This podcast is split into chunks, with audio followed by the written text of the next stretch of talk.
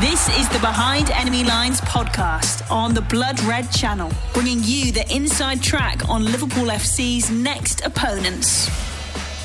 Liverpool off down to the capital with a new destination in their sights, whilst the Reds can secure the best ever start across Europe's top five leagues with a win that isn't quite what I mean. A first visit to the Tottenham Hotspur Stadium, of course, is on the horizon, with Spurs now with a new man at the helm since leaving Anfield empty handed in October.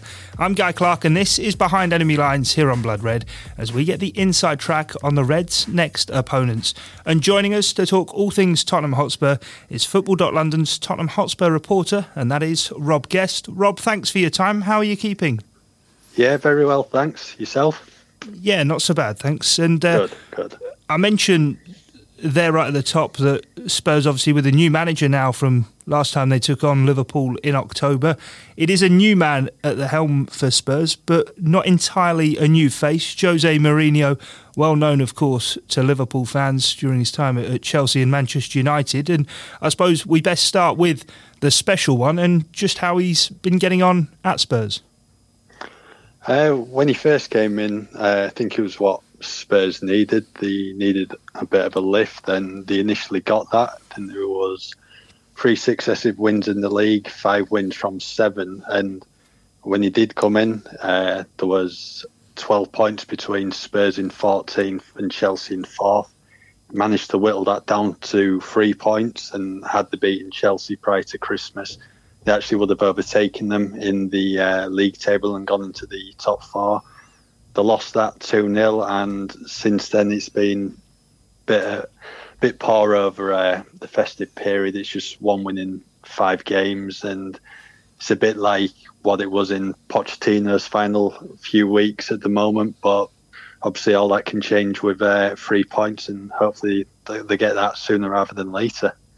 And obviously, it was the November international break. The change was made, and Pochettino was given the boot by Daniel Levy. It was. I remember it. Was, it was late on in the international break. But uh, are you beginning to feel now that Mourinho's understanding what his his best side is? Because there does seem to have been sort of a fair bit of chopping and changing. You know, injuries and suspensions have have played their part, but. I suppose, other than that first three games, Spurs haven't really had that new manager bounce, have they?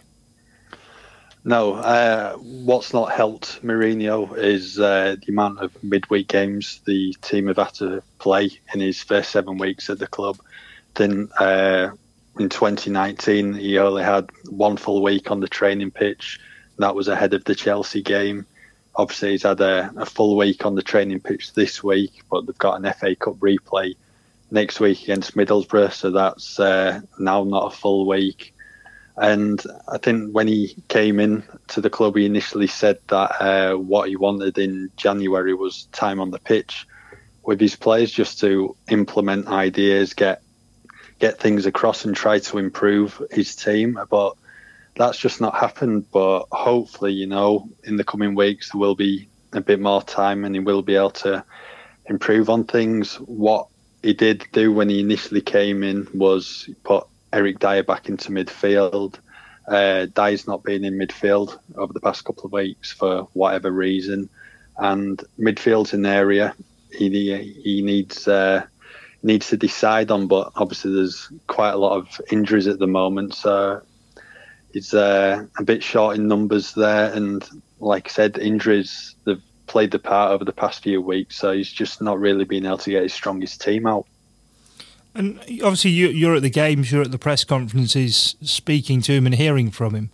A lot of talk when he was doing his Sky stuff, and I remember he did an interview with Sky, sort of saying, "Oh, when I come back in, I'm going to have different ideas. I'm going to be a different Jose Mourinho to what we've seen before." What have you made of what you've seen of him at close quarters so far?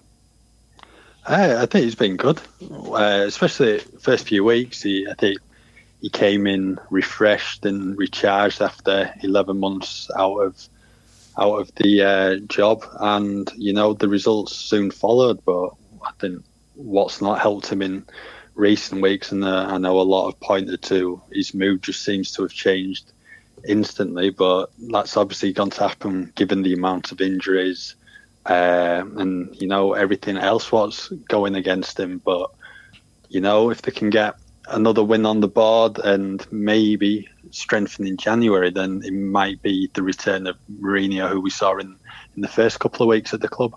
Yeah, I suppose you can never change a guy's emotions, but in in terms of Jose Mourinho, then the personality, we know what to expect and we know what we've seen. In terms of on the pitch, then the approach you mentioned, he brought Eric Dier straight back into the side, who I suppose in many ways ticks all the boxes you'd say of a Jose Mourinho midfielder, big, robust, and certainly doesn't shirk a challenge. One thing that's taken me by surprise, just looking at the uh, the results, is only one clean sheet so far under him. Yeah, that's been uh, a massive issue. Uh, since he came in, and recently as well over the festive period, they've conceded first in the past five games. And you know, if you can't keep clean sheets, then you need to be scoring the goals to win games, and that's just not happened recently, and that's why they've been on a bad run. I think when he first came in, he was pretty much set on his defence. It was Davinson Sanchez and Toby Alderweireld in the centre, but recently uh, he's changed that up uh, Sanchez has actually been on the bench when probably should have been playing. Uh, they've used the back three uh, with wing backs. They've used the flat back four. And he's just chopping and changing at the moment. And you know, defence. That's where you need uh, a steady team really to build from there. And it's just not happened. But we'll have to see what he does uh, on Saturday against Liverpool. Whether he continues with a back three or he brings Sanchez back in and goes with back four. But that's definitely something uh, Spurs need to improve on and really quick, to be honest. Yeah, Pochettino before him was obviously loved by the fans as well. I just wondered, obviously, this game taking place at the Tottenham Hotspur Stadium, what the atmosphere is like on match day at, at the ground nowadays, and what the sort of feeling is amongst the Spurs fan base towards the new manager. Uh, obviously, I think a lot were disappointed that Pochettino went in November, given everything that uh, he'd uh, done at the club over the uh, the past five years, and you know it was a massive shock to many, especially with Mourinho coming in. But he was well received in his first game, uh, first few games at the club, but obviously atmosphere wise it's not going to be good if results are poor on the pitch. So that's that's something that needs changing. You know, uh, past five games they've been poor, but tomorrow it could be totally different. You know, if the crowd get right behind them, uh, Spurs definitely underdogs going into this one. But if the crowd's behind them, it lifts the players, and you know there could be a positive result come the end of it, and a good atmosphere going forward. And I, I suppose no one can quite put their finger on what's been wrong with Spurs because obviously made the Champions League final and played Liverpool at the end of last season, but the away form wasn't right at the time and continued into this season. But we'll we'll get on to a number of the key players shortly. But Pochettino couldn't fix it. Mourinho has dabbled and not quite been able to get the right tune out of the squad, which is by history showing over the last few years a talented squad, isn't it? Oh, it's it's a brilliant squad what they've got there. I mean, it was a squad last season that got to the Champions League final against all the odds. And, you know, Harry Kane was injured for uh, the second half of last season and missed some crucial games. So they've definitely got the players there. Uh, the squad improved this season, spent big money on Tanguy and Ndombele, Giovanni Lo Celso, and uh, Ryan Sessegnon also came in. So they should really have, have kicked on, but I know there's been a few saying that uh, the squad, you know, it, it, just needs refreshing a bit more because last season they didn't sign any players at all. And, you know, as Liverpool know, as Man City know, in order to stay at the top, you need to keep adding to your team uh, year on year and making it better. And, you know, I think Spurs just fell behind a bit last season. Uh, I think they definitely need to bring some more players in. And what Pochettino said back in May that it was going to be a bit of a painful rebuild to uh, improve improve on the squad. But you know, some teams sometimes they just run the course, and you know that's what's probably just happened with this Tottenham team. It just needs a bit of refreshing, really, to get back to where they were.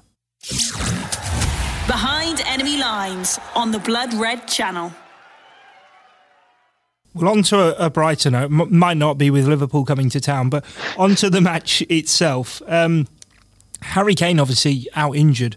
You mentioned just before about how he was actually missing through large swathes of that run to the Champions League final. There's a bit of a sort of urban myth that goes around that Spurs play better without Harry Kane, but losing the talisman is surely going to be a blow, isn't it? Oh, massive blow given the amount of goals he scored this season for club and country. Yeah, that's that's a huge blow. You obviously, if Kane's fit, Kane starts, and you know Spurs are going to uh, have to try and cope without him. Uh, they did last season. Uh, Son Heung-min, Lucas Moura played through the middle when required, and they had Fernando Llorente as well, who could uh, come on and cause problems last year. But they, they never replaced Llorente in the summer, so they're already one down in the striking department.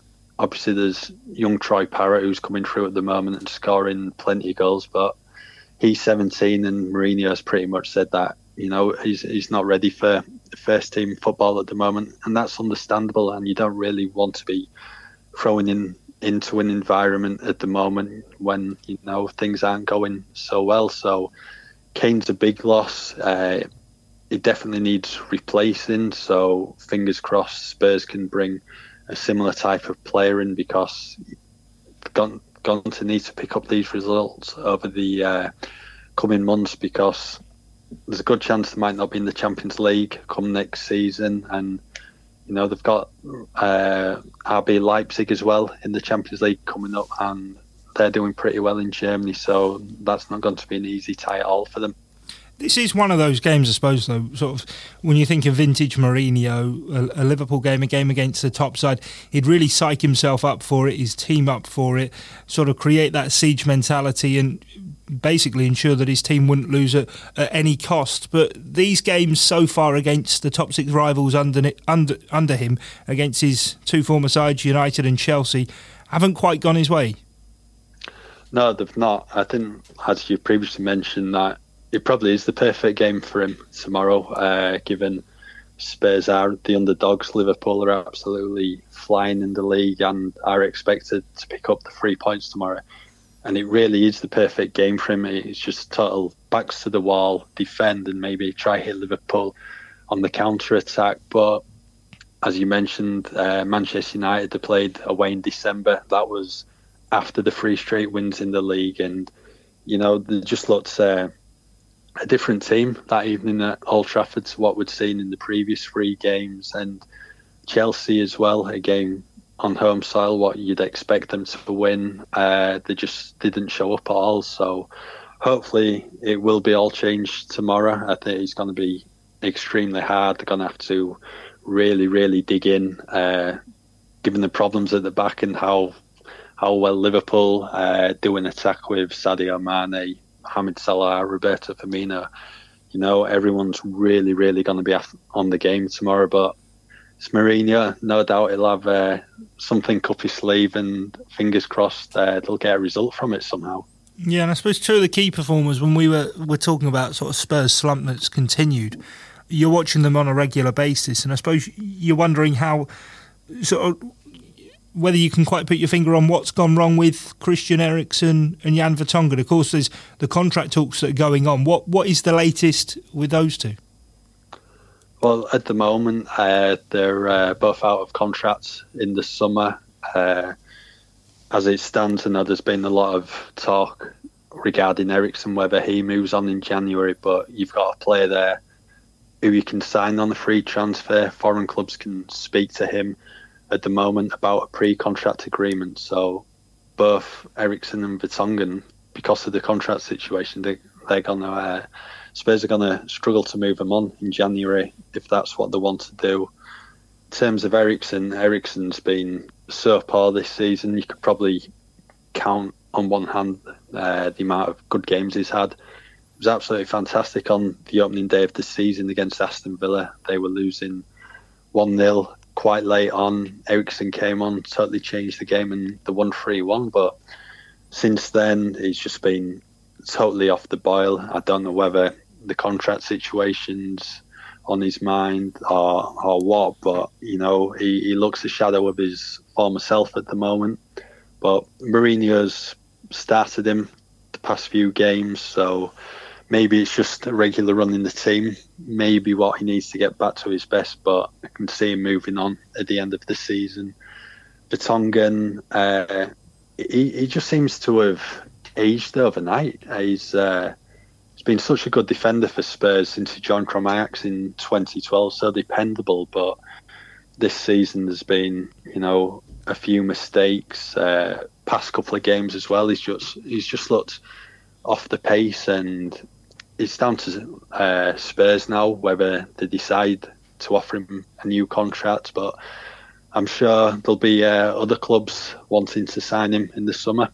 Yeah, the transfer situation at Spurs does seem to be, um, from an outside point of view, looking in quite a weird situation, and whether the new stadium, Daniel Levy got complacent with thinking about that and didn't tie these players up to the new deals, or didn't. It doesn't seem to quite fit with the efficiency he normally shows. Certainly, with letting players leave if if that's what they desire, he gets the premium price from them. But also the incomings. You said before last season, of course famously no business done by Tottenham. A clamour for signings in the summer, yet you think of sort of the three main ones, Lo Celso, Sessegnon and, and Ndombele, none of them have really come in and sort of hit the ground running. No, I think a lot was uh, made of Ndombele coming in, given how well he did at Lyon last season. Uh, managed to score on his debut, but I think what's not helped him is in terms of his fitness, in like the first half of some games, it's been absolutely fantastic. But come half time, he's he's completely knackered, and I think what he needed was just uh, a regular run of games to build up his fitness, to get used to life in uh, the Premier League, and Mauricio Pochettino's demands, and now Jose Mourinho's demands. Uh, but he's had a couple of injuries as well, what's uh, stopped his progression. Uh, he didn't play against Brighton on Boxing Day. Uh, he wasn't injured. I think he just said Simrino that you know he, he wasn't ready to play given his previous injuries. So whether that's something was playing on his mind when he's going into the games, but he did well against Norwich. He then started against Southampton on New Year's Day. Uh, looked pretty good in his first 20 minutes on the pitch, but then he, he just picks up another injury, and we're not sure how long he's going to be out for. Giovanni Celso and Ryan Sessegnon as well. I know Sessegnon when he joined the club, he had an injury when he came, so that's uh, that's the reason why he's not played so often up until uh, the past month or so. Then Giovanni Lo Celso, when uh, when he first arrived, Pochettino was just slowly putting him in in the team, getting him used to uh, the style of Tottenham play and the Premier League, and then he picked up an injury on international duty that ruled him out for uh, a month. Managed to return a few substitute appearances. Then Pochettino started him started him in two games, looked really good, and then he lost his job. And then you've got a new manager who's got different ideas altogether, and it's only the past couple of weeks really where I think he started at Norwich and then the past few games he's come off the bench and looked good. So he's just another one. He just needs a regular run in the team, boys, whether or not Mourinho gives it to him. Yeah, and it seems to be that obviously with the new stadium, it, it, looks fantastic. Liverpool going to be making their, their first visit there, but so much went into that from Tottenham Hotspur as a club, and that I mean, is the pressure on them now to obviously with Mourinho coming in mid-season to try and somehow recover this season, get into that top four, or somehow secure Champions League football again for for next year. Because I mean. Spurs don't want it to become something where they built this new stadium and then the thing that was meant to be the launch pad for bringing in new players, all of a sudden they see key players leave and the club struggling to sort of stay at the level they were at prior to the move. Yeah, definitely. You know, uh, if, if you qualify for the Champions League, or sorry, if you miss out on the Champions League, you're losing an awful lot of revenue there. So, given the cost of the stadium, Spurs need to be in the Champions League every single season, and you know, competing for the league titles. And as it stands, there's probably a good chance that they could miss out on it. So, yeah, by bringing Mourinho in they're trying to uh, get themselves back in there. Uh, there's six points between Chelsea and uh, Spurs at the moment, but Manchester United have come back into it in recent weeks. Wolves are up there as well, so they could be two who could potentially gate crash the uh, top four. But there's there's an awful lot of points to be won and lost between now and May. So fingers crossed it will be Spurs back in the top four come the end of the season. And you know, given the amount of money the stadiums cost, they need to be in the Champions League year on year. They can't afford to be missing out on the top four. Well, Rob, I have to say, Liverpool have a need for points themselves as they look for that first Premier League title and a first league title in, in 30 years. It's been great chatting with you, getting the lowdown on Spurs. Thanks a lot for your time, but I hope that those three points don't end up with Spurs after the full time whistle. yeah, we'll see. I think Liverpool are the favourites, but yeah, hopefully it will be a, a typical Mourinho game and Spurs will get something out of it. So thank you. Rob Guest there, Football.London's Tottenham Hotspur reporter, giving us the lowdown on Spurs ahead of Liverpool's visit to the Tottenham Hotspur Stadium. Well, that's all from behind enemy lines. Do make sure that you check back in with us here on the Blood Red channel after the match for the post game podcast as we react to Liverpool's trip to Spurs. Until then, though, thanks for your time and your company, and it's bye for now. You've been listening to the Behind Enemy Lines podcast on the Blood Red channel.